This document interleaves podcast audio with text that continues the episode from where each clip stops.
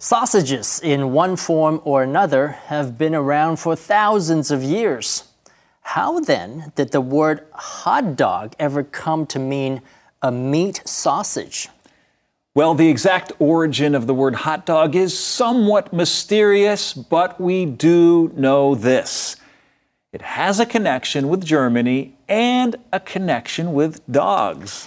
Okay, sausage culture is huge in Germany, right? Well, in the 19th century, when millions of Germans immigrated to the US, they brought their cuisine with them.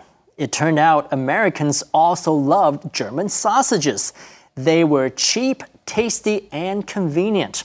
They started calling the sausages red hots, probably because they were red in color and served hot. Now, another thing the Germans were associated with were dachshunds.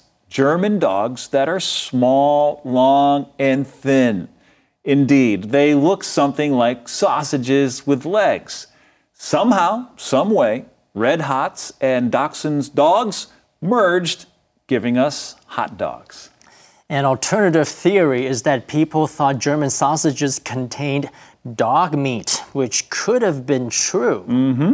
Now, from the 1890s to the 1920s, hot dogs were the most popular food during American July 4th holiday celebrations until another German inspired food surpassed them in popularity hamburgers.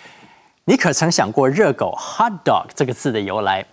我们都知道德国人爱吃香肠，在十九世纪，很多德国人移民到美国，也把他们的香肠带到美国。